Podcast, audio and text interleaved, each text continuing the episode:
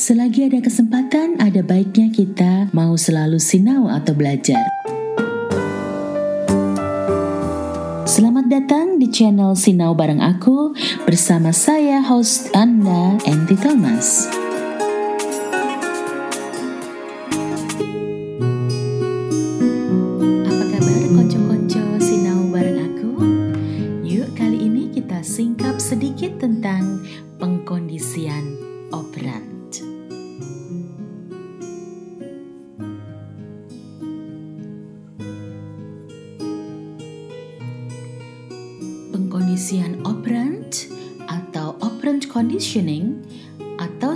Disebut sebagai teori Skinner. Dinamakan teori Skinner karena penelitian pada teori ini dilakukan oleh seorang ilmuwan bernama lengkap Burrhus Frederick Skinner yang dilahirkan pada tahun 1904 di sebuah kota kecil di Pennsylvania di Amerika Serikat. Ayah Skinner adalah seorang pengacara dan ibunya adalah seorang ibu rumah tangga yang baik. Skinner merefleksikan tahun-tahun awal kehidupannya sebagai suatu masa dalam lingkungan yang stabil, di mana belajar sangat dihargai dan disiplin diterapkan sangat kuat dalam keluarganya. Nah, konco-konco, sebelum membahas lebih mendalam mengenai teori Skinner ini, kita terlebih dulu kembali ke teori conditioning yang sebetulnya sudah kita bahas secara lengkap di episode-episode sebelumnya.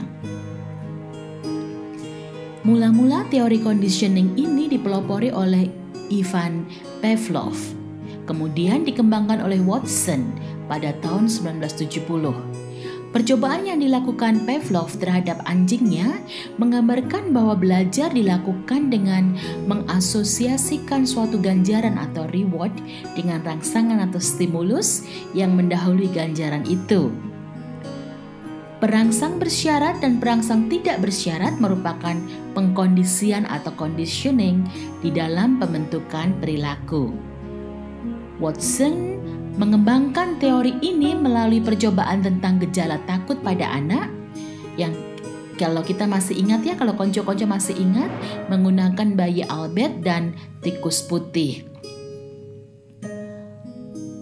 Menurut teori ini, belajar adalah suatu proses yang dikembangkan oleh adanya syarat tertentu, yaitu berupa rangsangan.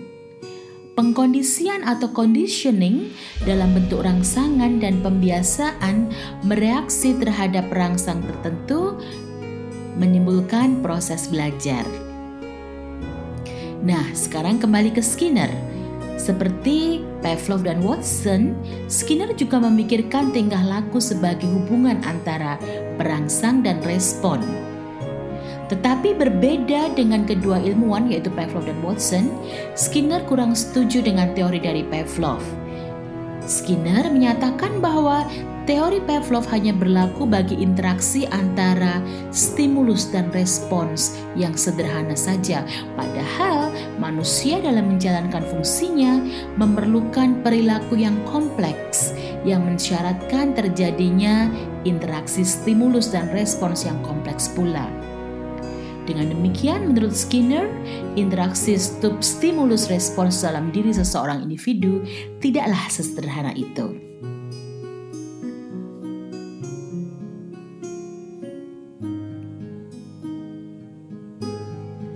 Skinner setuju dengan pendapat Watson yang mengatakan bahwa belajar merupakan proses perubahan perilaku.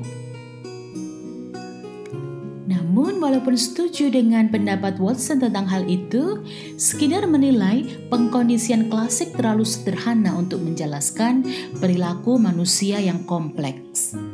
Menurut Skinner, saya ulang lagi ya, perbuatan manusia bukan hanya respons terhadap lingkungan, tetapi juga bisa menjadi bentuk proaktif untuk mencapai harapan tertentu.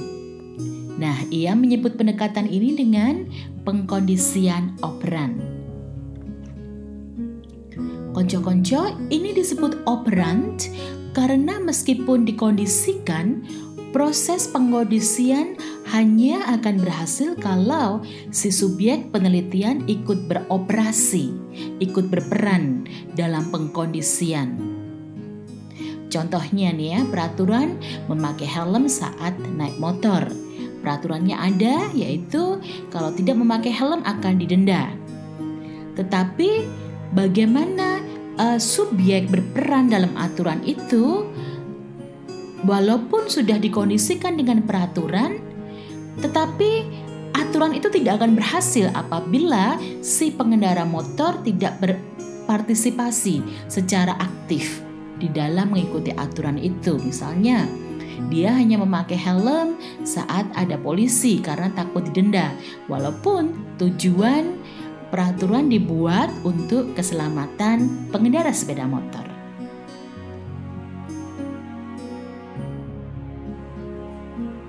Skinner berpendapat bahwa operant conditioning is a method of learning that occurs through rewards and punishment for behavior. Through operant conditioning, an individual makes an association between a particular behavior and a consequence. Pengkondisian operan adalah metode pembelajaran yang terjadi melalui reward dan punishment pada perilaku. Melalui pengkondisian operan yang terjadi melalui reward dan punishment tadi, seorang individu membuat hubungan antara perilaku tertentu dan konsekuensinya. Jadi, mudahnya seperti ini pengkondisian operant beranggapan bahwa organisme atau makhluk hidup mampu melakukan tindakan-tindakan inisiatif sendiri dalam lingkungannya. Tidak seperti pada pengkondisian klasik di mana organisme atau makhluk hidup menjadi objek yang relatif pasif. Nah, Konco-konco masih ingat ya apa itu CR, conditioned response, apa itu UR, unconditioned response, apa itu US, unconditioned stimulus, dan apa itu CS, conditioned stimulus. Dalam pengkondisian operan, conditioned response tidak harus selalu sama dengan yang dihasilkan oleh unconditioned stimulus. Nah, bila kita kembali ke eksperimen Pavlov, salivasi atau CR merupakan reaksi yang sama dari adanya makanan atau US unconditioned stimulus. Akan tetapi CR dalam pengkondisian operan tidak selalu sama dengan yang ditimbulkan oleh US. Tindakan atau operasi organisme dalam lingkungan akan menimbulkan berbagai akibat atau konsekuensi-konsekuensi, baik yang positif maupun yang negatif. Pengkondisian operan beranggapan bahwa perilaku organisme ditentukan oleh akibat-akibat yang ditimbulkannya. Nah, konsekuensi-konsekuensi itulah apakah positif ataukah negatif yang dikendalikan untuk menimbulkan perilaku yang diinginkan. Sebagai contoh, saya punya anjing nih ya, so, uh, seekor pudel kecil yang bernama Snowy. Kita melatih Snowy seperti ini.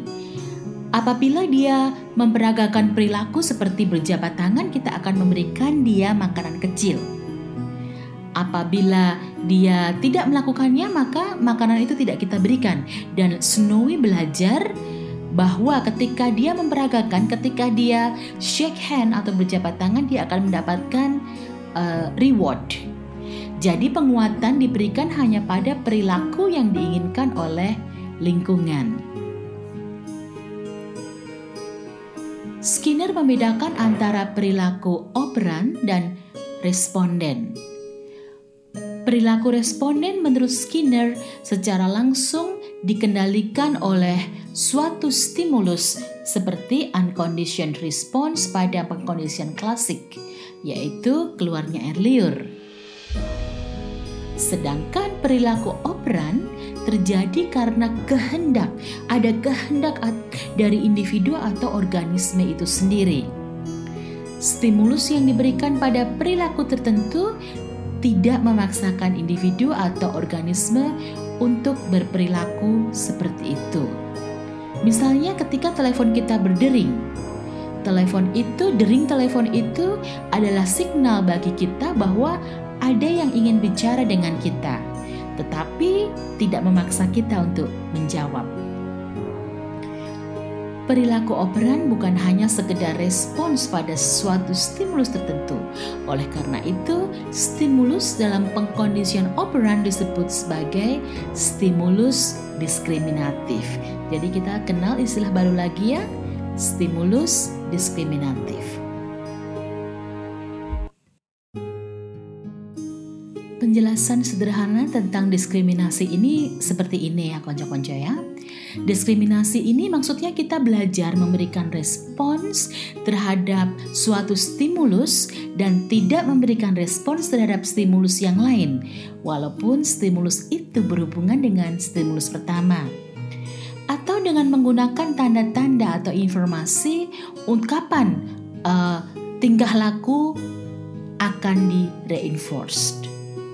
Misalnya nih, kita akan meminta sesuatu kepada orang tua kondisi keuangan orang tua, situasi mood orang tua kita, dan bagaimana kita bertingkah laku akhir-akhir ini adalah diskriminasi stimuli dengan melihat kesempatan, kemungkinan permintaan kita akan berhasil, akan dikabulkan oleh orang tua kita.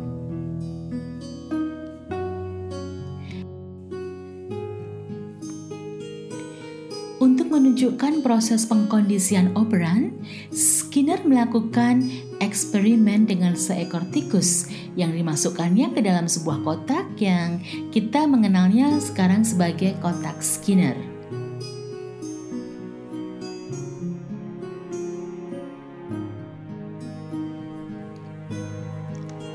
Seekor tikus yang dipakai dalam percobaan Skinner sengaja tidak diberi makan selama beberapa waktu agar perilaku tikus didorong oleh keinginan untuk makan. Di dalam kotak Skinner hanya terdapat sebuah lampu kecil yang bisa dikontrol oleh peneliti. Jadi peneliti bisa menyalakan bila dia menghendakinya. Dan sebuah tuas yang apabila ditekan akan mengakibatkan makanan di bawahnya akan terbuka. Saat diamati, si tikus yang berada sendirian di kotak Skinner tersebut bergerak ke sana kemari sambil mengeksplorasi. Kadang-kadang ia mengamati tuas yang terdapat di dalamnya dan menekannya. Kecepatan tikus menekan tuas adalah tingkat penekanan tuas dasar atau dinamakan baseline. Setelah tingkat dasar ditentukan, kemudian peneliti menempatkan wadah berisi pelet atau butir-butir makanan di luar kotak Skinner. Sekarang keadaan berubah. Setiap kali tikus menekan tuas, butir makanan kecil masuk ke dalam piring dan tikus dapat memakannya. Sekarang peristiwa itu berulang terus sehingga tikus menginginkan untuk segera menekan tuas lagi. Makanan memperkuat atau reinforce penekanan tuas dan kecepatan penekanan tuas meningkat secara drastis ketika makanan disajikan. Nah, ketika wadah berisi butir makanan tersebut dilepas, sehingga ketika si tikus menekan tuas tidak lagi menghasilkan butir makanan, kecepatan menekan tuas itu menurun ternyata. Dengan demikian dapat disimpulkan bahwa respons pengkondisian operan mengalami pemadaman atau extinction jika tidak terdapat penguatan atau reinforcement. Ini teorinya sama seperti respons pengkondisian klasik. Nah, di sini peneliti dapat memvariasi kondisi eksperimen. Misalnya, makanan ada jika lampu sedang menyala. Tikus akan belajar membedakan yang tadi kita sebut diskriminasi, membedakan kondisi adanya makanan dengan tidak adanya makanan berdasarkan menyala atau tidaknya lampu. Dalam hal ini, lampu menjadi stimulus diskriminatif yang mengendalikan respons. Jadi, konco-konco, pengkondisian operan meningkatkan kemungkinan respons dengan mengikuti perilaku sebagai penguat. Seringkali itu adalah sesuatu seperti makanan atau air bagi binatang-binatang seperti tikus. Karena tuas selalu ada di dalam kotak Skinner, tikus dapat berespon sesuai dengan keinginannya. Dengan demikian, tingkat respons organisme sangat berguna untuk mengukur kekuatan operan. Semakin sering respons terjadi selama interval waktu tertentu, maka semakin besar kekuatannya.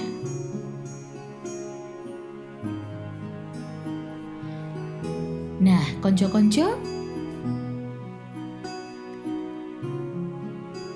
pengkondisian operan banyak menjelaskan kepada kita ya, kita yang mungkin guru atau orang tua dalam membesarkan anak. Contoh yang cukup jelas bisa diilustrasikan dalam kasus begini. Seorang anak kecil menunjukkan tantrum ketika dia tidak mendapatkan perhatian yang cukup dari orang tuanya. Dan terutama tantrum ini terjadi pada menjelang tidur. Nah, Orang tua yang tidak tahan dengan tantrum si anak biasanya akan berespons, akan give up dan memberikan apa yang anak inginkan. Perhatian mereka mungkin memperkuat tantrum. Untuk menghilangkan tantrum tersebut, seorang tua disarankan untuk melakukan ritual sebelum tidur yang mereka bisa pilih dan mengabaikan protes anak. Jadi ritual itu tetap dilakukan walaupun anak tantrum, walaupun anak protes. Dan ini mungkin agak menyakitkan ya, biasanya orang tua nih yang nggak tahan mendengar anaknya nangis atau menjerit-jerit. Namun dengan menghilangkan penguat reinforcement berupa perhatian terhadap tantrum itu, tantrum ternyata menghilang. Dan inilah yang terjadi Waktu yang digunakan Anda untuk menangis sebelum tidur berkurang dari 45 menit menjadi tidak menangis sama sekali dalam periode 7 hari. Konco-konco eksperimen laboratorium telah membuktikan bahwa penguat yang terjadi segera akan lebih efektif dibandingkan yang terjadi lebih lambat atau ditunda. Semakin besar jarak antara respons operan dan penguat, akan semakin kecil kekuatan responsnya. Misalnya, jika anak melakukan sesuatu yang baik, tindakan ini sebaiknya diperkuat dengan pujian, dengan hadiah, atau dengan apa pun bentuk reward, yaitu dengan segera. Jangan menunggu sampai nanti. Misalnya, anak membuang sampah di tempatnya, kita langsung segera memberikan pujiannya. Itu akan membuat uh, responsnya lebih kuat. Demikian juga ketika anak melakukan kesalahan, misalnya memukul adiknya tanpa sebab. Perilaku agresif ini akan lebih mudah menghilang jika anak mendapatkan punishment dengan segera daripada menunggu sampai nanti di akhir hari menjelang tidur baru dibahas misalnya ya. Jadwal pemberian penguat atau reinforcement ini bisa bermacam-macam konco-konco. Ada yang segera dan terus-menerus untuk setiap respons yang tepat. Ini yang paling efisien. Ada yang tertunda, ini masih oke okay bagi penerima, asal tahu bahwa itu pasti diperoleh. Ada juga yang tidak beraturan atau random atau acak-acakan atau selang-seling Nah, kita harus ingat bahwa penguat yang diberikan dengan segera akan lebih efektif dibandingkan dengan yang tertunda. Dan semakin besar jarak waktu antara respons dan penguat, semakin kecil juga kekuatan responsnya. Ini berlaku khususnya untuk anak-anak. Jadi pengetahuan ini bergunanya untuk orang tua dan juga untuk guru. Sekarang kita akan belajar istilah baru yaitu shaping.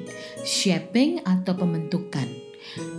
Maksud dari shaping atau pembentukan ini adalah mengajarkan subjek untuk melakukan sesuatu yang sebelumnya tidak pernah dilakukan dengan cara hanya memberi penguat untuk setiap perilaku yang diinginkan atau ditargetkan atau untuk memadamkan perilaku yang tidak diinginkan.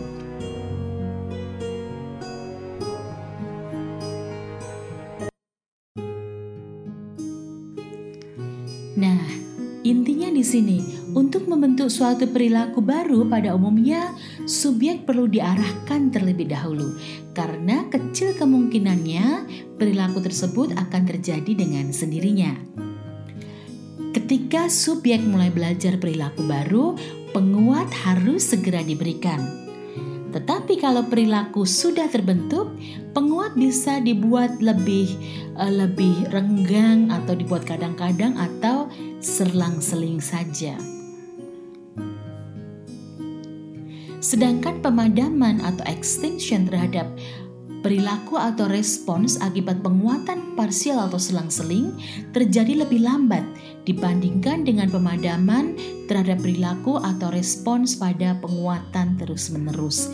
Jadi yang kita inginkan itu adalah uh, yang kita inginkan itu adalah pembentukan atau pemadaman. Itu itu pemberian reinforcement atau penguatnya bisa kita mainkan di sini ya. Pembentukan baru akan lebih efektif kalau target perilaku memungkinkan untuk dicapai oleh subjek. Jadi, sesuatu yang sederhana, praktis, dan dapat diukur.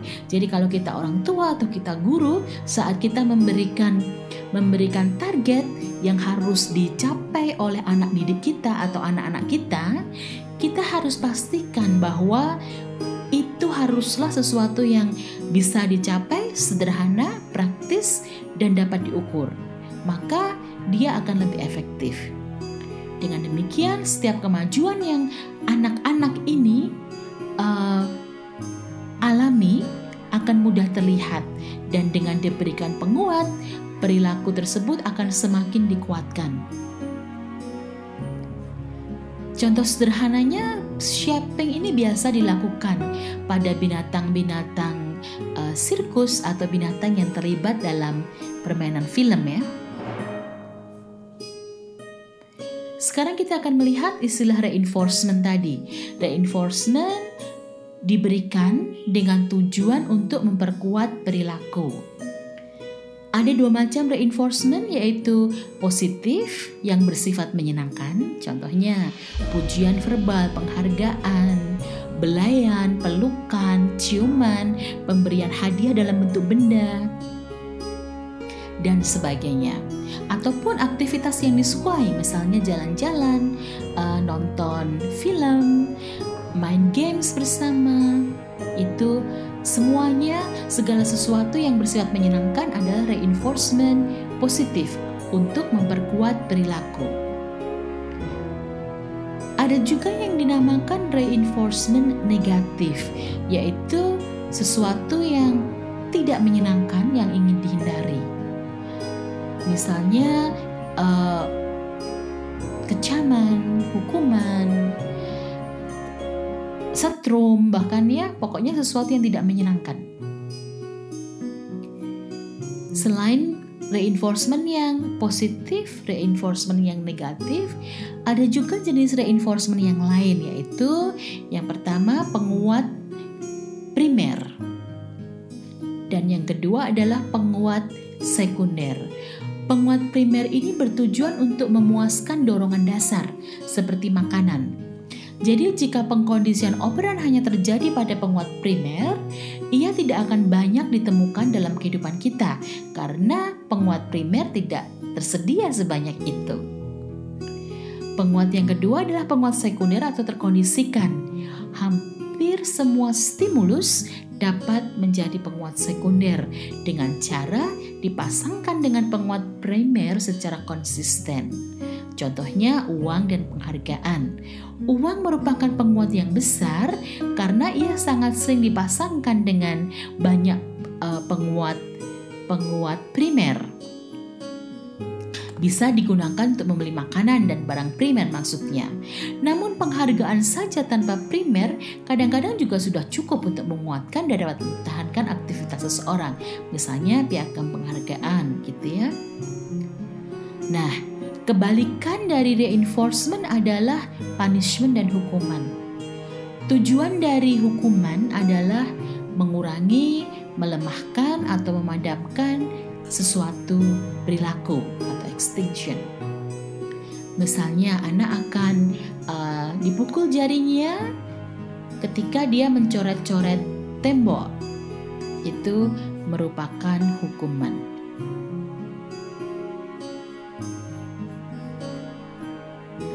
Namun konco-konco perlu diingat bahwa hukuman ini mempunyai kelemahan.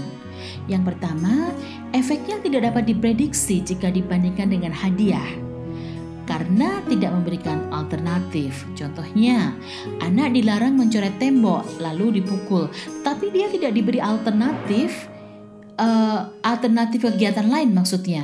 Kalau dia tidak boleh mencoret tembok, lalu apa yang dia bisa lakukan saat dia merasa bosan? Jadi itu perlu dipikirkan ya untuk anak-anak. Hukuman kelemahannya juga efek sampingnya tidak menguntungkan Misalnya anak yang biasa dipukul, yang biasa dibentak akan bisa mempunyai rasa benci, rasa dendam, atau hanya patuh ketika ada si penghukum. Dan bahkan kelemahan hukuman yang lain adalah bisa membuat subjek menjadi lebih agresif kalau kalau hukuman yang diberikan terlalu ekstrim atau terlalu menyakitkan. Hukuman bisa menjadi efektif bila itu diresponi atau diberikan segera begitu sesuatu perilaku yang tidak diinginkan muncul.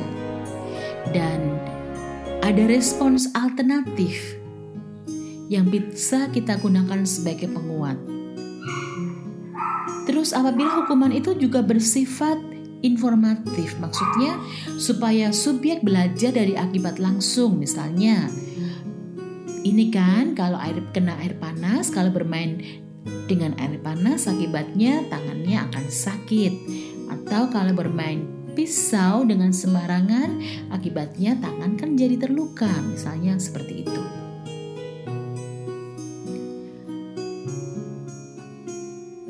Nah, konco-konco demikian paparan singkat saya tentang pengkondisian operant.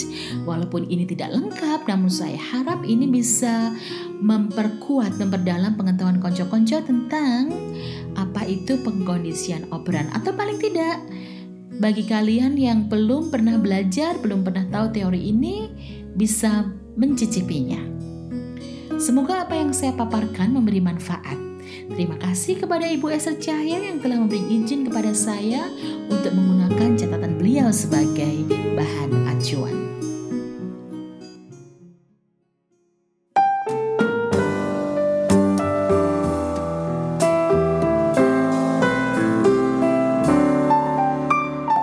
bersama saya Inti Thomas. Terima kasih dan sampai jumpa di episode Sinau bareng aku selanjutnya. Bye bye for now.